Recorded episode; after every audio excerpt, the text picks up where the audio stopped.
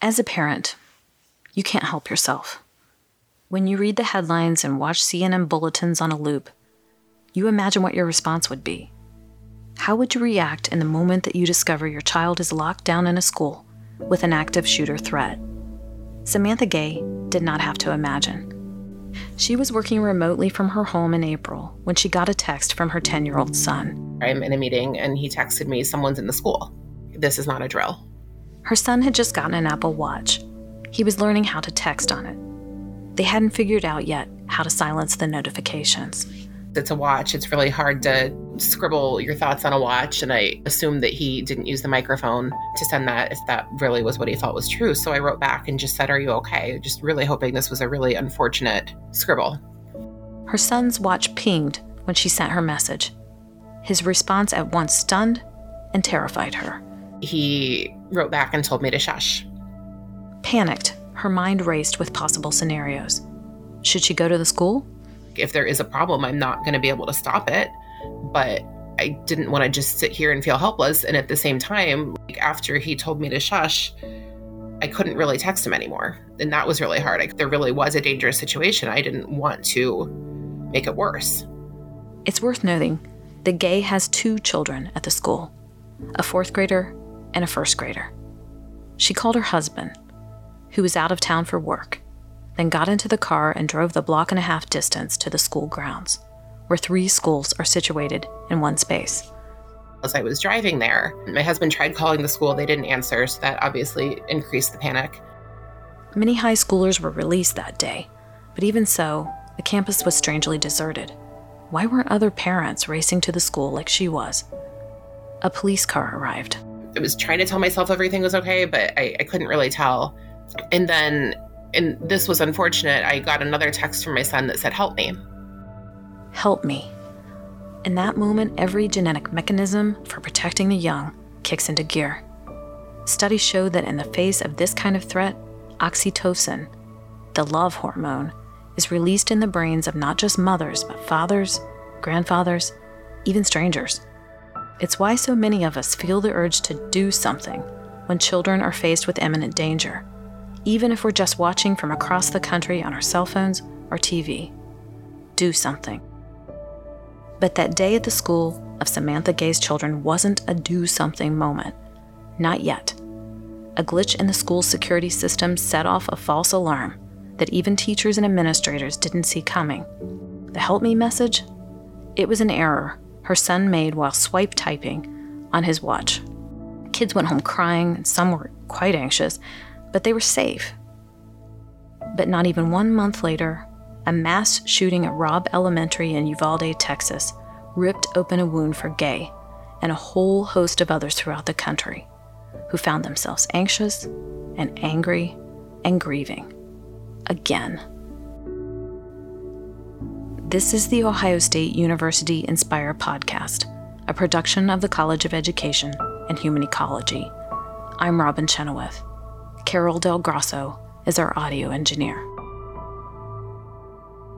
One of the many ripple effects of school shootings, like the one that killed 19 children and two teachers in Texas on May 24th, is the fear that they instill. Parents were shaken when they saw the news clips of distraught families and accounts of children who survived an hour long carnage in their classroom. Moms like Emily Johns, whose third and fourth grade children attend the same school as Gay's children. Johns read about the shooting on social media after her sister said to her about the news, You don't want to know. Another school shooting and in Texas this time, and the number of kids that were killed was just unfathomable mm-hmm. to me. What were your thoughts were going through your head? How does this keep happening? Mm-hmm. How are we not protecting our children? I don't understand how this can keep happening and keep happening and keep happening and and then of course it's turning into a political thing again and it, it's your kid like as a parent how can you be afraid to send your kid to school and that's where we are because at this point in time, you don't know. You don't know what's going to happen. Is that going to be the last time you hug your, your children before you send them off to a school where they're mm-hmm. supposed to be safe? Hmm. Did the fact that the children who were killed uh, were in fourth grade, did that really strike you? I mean, you don't want to hear about any of this happening ever, but the fact that the kids in the school was the direct age of my kids definitely added a little extra punch to the gut. You're very aware of what a child that age might be thinking or feeling. Absolutely. I was trying not to go there, but now all over social media are things, and these families are coming out telling about that morning or the last few days with their kids, and and then the questions they're asking are like, was my kid the first one shot, or did they have to sit there and watch all this happen and fear for their life for an hour before they were killed? Um, the girl that smeared blood on herself, so the shooter thought she was dead. I, I just the emotional trauma that that poor girl is going to have the rest of her life. I mean, all of these kids is I mean, it's it's a hard enough world that we live in now um, with what kids are dealing with, but to have to, to go through something like this is I, I, I, I there are no words. The timing of the Uvalde shooting meant that a lot of schools were in their final days and weeks of the year before summer break began. As social media and morning news shows flooded viewers with images of Robb Elementary students receiving awards at a ceremony attended by their parents the day of the shooting. Johns and Gay were also attending an event at their own children's school.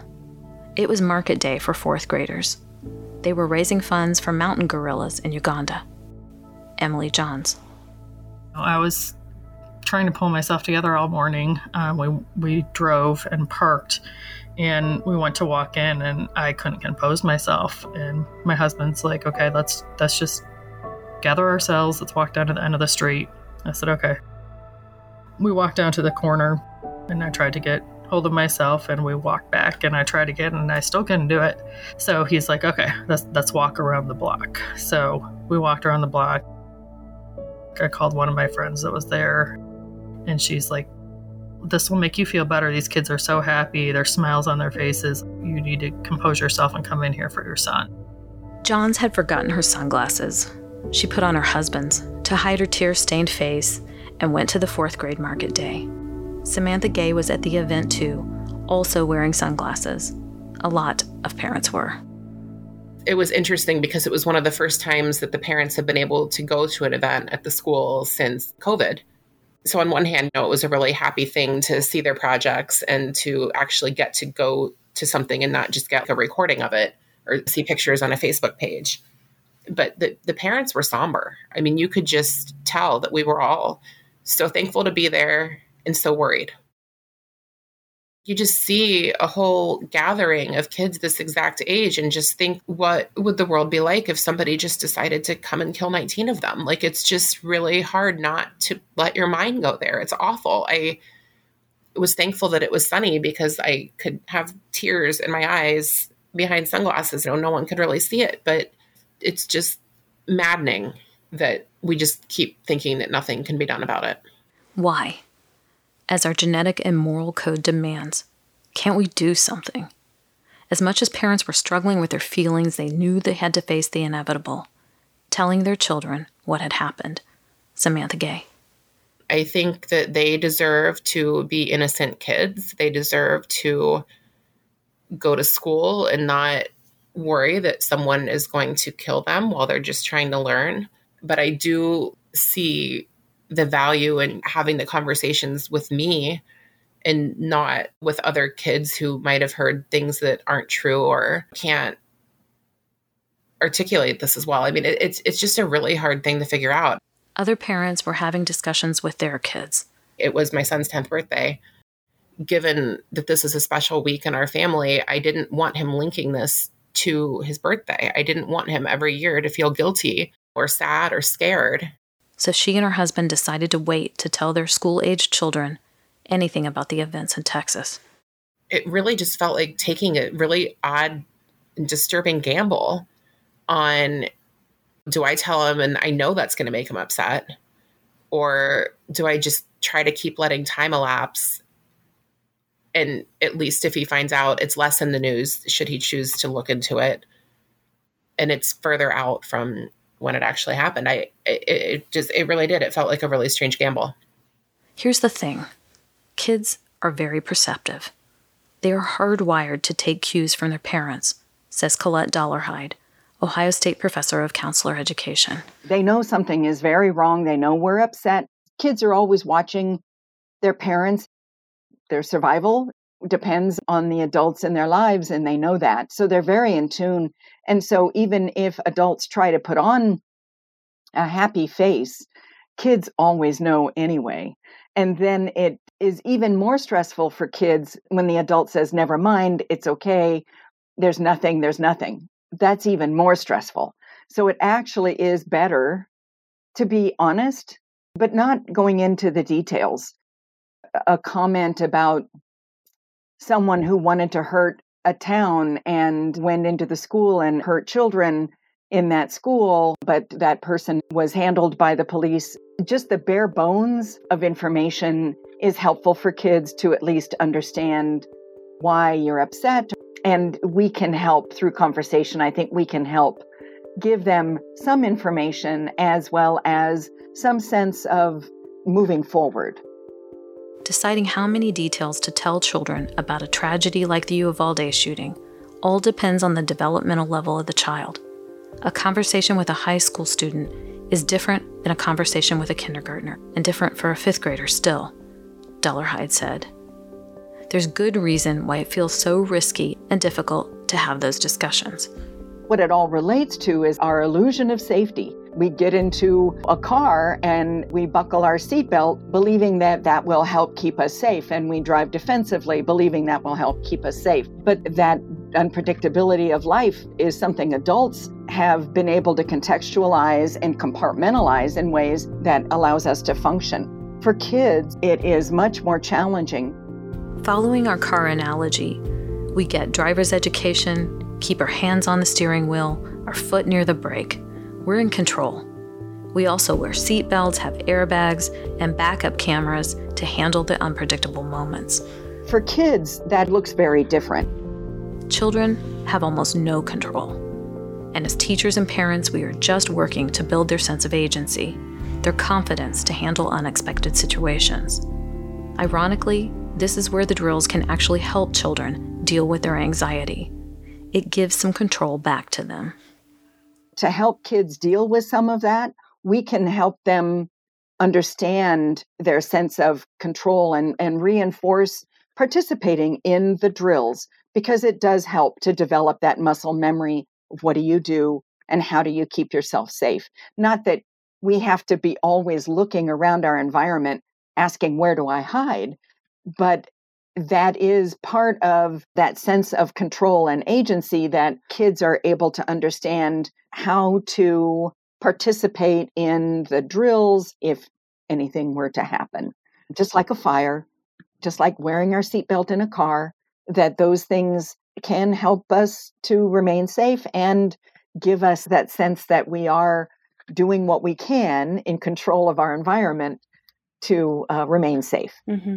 So you're saying the drills can also give them a, a sense of security in an odd way. Yes, fire drills, active shooter drills. When I was a kid, it was nuclear bomb drills. Um, mm-hmm. And they timed us to see how long it took us to get home to know whether or not to release us to go die at home or to die in the school. Oh so, my goodness! Yeah, and, and, and they told they you t- they told you they told you, and we knew this. Yeah. Mm-hmm. Wow. Yeah. How old were you then? That was elementary school, so that would have been in the sixties. Oh my goodness! We were laughing in hindsight, not at the threat, but at the absurdity of school officials telling young children that they were being timed to see if they could get home before a bomb dropped. Kids then lived with that anxiety, just like our children today live with the knowledge of gun violence. But at least we have made progress in the way that we present those notions of danger to our children. There were some parents saying that they, the kids that were already prone to anxiety, even the drills were enough to set them off. It's because we live in a world like this now, right? Uh, exactly. Exactly. But it's kind of actually in an odd way somewhat comforting to know that you went through these nuclear drills. I don't know that that that's pretty sad to have to even point that out. But in a way, the world is crazy, and it seems like it's getting crazier. But that was that must have been pretty crazy for you too to go through mm-hmm. that. Mm-hmm. We live near an Air Force base, and so the community was aware it was a target. What about the child who is having anxiety, either because of what just happened and they know about it, uh, or just the mere thought of a drill is enough to send them home in tears? How do you help your child begin to feel mm-hmm. safe again? There are a number of things that parents can help their children in terms of developing skills to de escalate some of their anxiety. The College of Education and Human Ecology is doing research on biofeedback in one central Ohio school, helping students use sensors to monitor the impact of deep breathing on the body's stress response. It sounds simple, but science shows that drawing deep and even breaths kicks in a parasympathetic response, throwing the brakes on the fight, flight, or freeze reactions that trigger stress in children and adults. They're able to regulate their own physiological and psychological responses to stressors and uh, other sources of anxiety. It's been extremely effective. Uh, it, it, it, doesn't, you don't have to hook yourself to a, a, a sensor, however, to, to feel that sense of calm and to feel that sense of lowered anxiety level the parent talking the child through a creative imagination scenario, asking them, Where are your best memories? Where are your happiest memories? Let's imagine that. Let's go there together. What do you see? What do you smell? What do you hear? And really deepening their sensory imagination. And then the parent reminding the child to breathe deeply, breathe together, breathe slowly, etc. It allows them to practice those self-regulation skills. Apps and YouTube videos, some geared to kids, can walk you and your child through the process. Getting kids into nature and keeping them physically active also helps, Dollarhide said. Also, key to combating anxiety are what researchers and mental health experts call protective factors, such as fostering optimism and maintaining spiritual beliefs. Deep involvement in community groups and with family has been shown to inoculate certain ethnic groups against anxiety even more. But dealing with racial microaggressions and threats like gang violence also might serve to normalize gun violence for some children, particularly minoritized teens. Tanya Middleton, clinical assistant professor of counselor education, has teenage children who've experienced lockdowns at school, but they and their classmates also have lost friends to gun violence. You talk about normalizing it for myself I see this type of violence in, in, within some of the communities that I'm in on a daily basis. My daughter uh, had a friend, she was killed. She was in the wrong place, wrong time. Teenage girl, 14 years old. Having come off of that, I'm not gonna say I'm, I'm numb to it, but it's almost just this is unfortunately the world that we're in. Toughens you up a little bit, doesn't it? With my kids, they're African American, so we've had that conversation about guns and about gun safety and with the police violence and everything that's going on. So they've been a little bit more primed, I would say, and that this can happen and what to do should it happen. It was a learned racial component, but they're aware of the threats and the possibilities, but a lot of students are not. In fact, urban schools with high minority populations have more shootings overall, but far fewer mass shootings like the one in Uvalde according to the U.S. Government Accountability Office. Gun violence in urban schools tends to be more one on one, involving grievances between individuals. Most school targeted shootings, which involve mass and indiscriminate killing, like that in Parkland, Texas, and Newtown, Connecticut, occur in wealthy and less diverse schools, both suburban and rural, according to the study. More than half of the fatalities in the agency's report were the result of those school targeted shootings. Regardless, all parents, urban, suburban, and rural, black, white, Latinx, or Asian, rich, middle class, or low income, are likely to find themselves trying to explain gun violence to their children. Why it has hijacked parts of American education, how we can keep it from hijacking their well being too. Middleton, who has worked as a crisis counselor in corporate settings, says don't be surprised if kids have a delayed response. she has seen trauma set in weeks or months after an event. They'll have, well, the door is open if anyone wants to talk to the counselor. I don't get anybody. But if you send me in there, maybe a couple a month or so later after people have had time to process and the reality has set in i get a little bit more oh wow so so yeah. potentially kids and even parents might mm-hmm. a month or two down the road start to really um, feel the effect yeah. Yeah because we go through shock. Did this really happen? Because the school's closed and then all that happens and you see it on the media and everybody's paying all attention to it and then the next issue happens and the world moves on and then you're kind of left to deal with those feelings. It's, it's a it's grief actually. Right. it can fall along the stages of grief where there's some acceptance and some denial within that uh, cycle that people have to consider and a lot of times we don't. We'll come out immediately and provide support but then we don't come back. If what you're saying is true august is going to come around and then some people are going to have some issues with, set, putting their kids back into a school setting and the kids might have issues too. Are there enough school counselors? Are there enough resources within the schools to meet those needs? Because I've been hearing, even with the pandemic, there aren't. Would right. you agree? I would totally agree with you. There's not, there aren't enough, there's a shortage of school and clinical mental health counselors right now that are actually working within the school environment. And so what happens is it winds up being more taxing on the few that are there and then they get burned out. Colette Dollarhide. The parallel question is how do we help parents to regain that sense of safety in sending their children to school. And it's that same sense of control and sense of agency.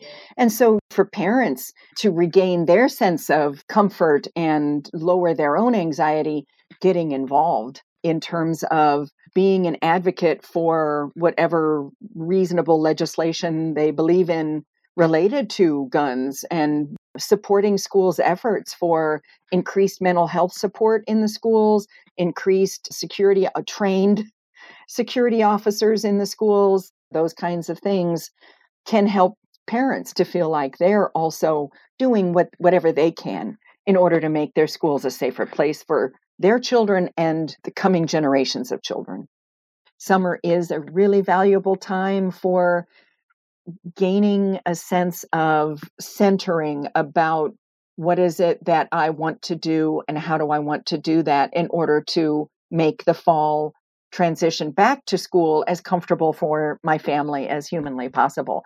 And that may be conversations with a professional, it may be conversations with the school leadership in order to find out what is it that they're planning, what is it that they need in terms of help or support because action does help with anxiety. Do something. This podcast was published 22 days after the Robb Elementary School shooting. During those 22 days, there have been another 54 mass shootings in the United States, nearly two and a half per day. An alarming number of victims were teens and children, riding their bikes, sleeping in their beds, learning in school.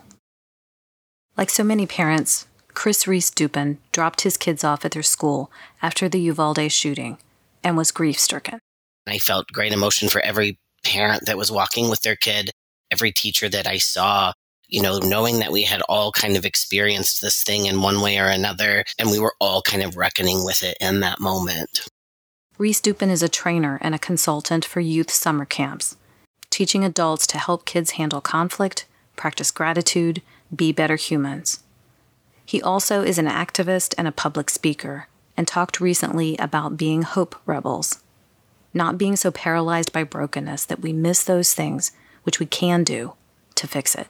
I think a certain amount of paralysis is also important. That's the quiet moment after the thing happens for us to really get our brain around the tragedy that it was, but not being paralyzed by it because in paralysis, we're not able to do anything. Why do you think it's important for us not to lose hope, though, in, in a face of another school shooting? You'll have to almost come into contact with that grief and then disengage from it so that you can just survive. I don't want to live in a world where I'm worried about this all of the time. And also, I'm worried about this all of the time. So I think the hope part comes in that we can do something to fix it. We can do something to change it. We can continue to be a people that show up and speak out. I can talk to my kids about being kind to their friends. I can talk to my kids about how to help a friend who's hurting. I can be in relationship with people who are having mental health struggles and helping them through that. We all have ways that we relate to the world that can be impactful. And I really do think those are the little things that are going to add up. That's the action that's going to shock us out of that pain as we realize that we are the people who can and must do better. I found the best path to healing and hope is to find the action, find the thing that you can do. We can all do something, right? Like we all have gifts, and all of those little somethings, I truly believe, are what can add up to be transformative in ways that we're just not going to be able to understand until it happens. It's time to respond to the oxytocin, that love hormone, in our brains. It's time to do something. A rally to end gun violence will begin at West Bank Park and travel to the Ohio State House June 25th from noon to 2 p.m.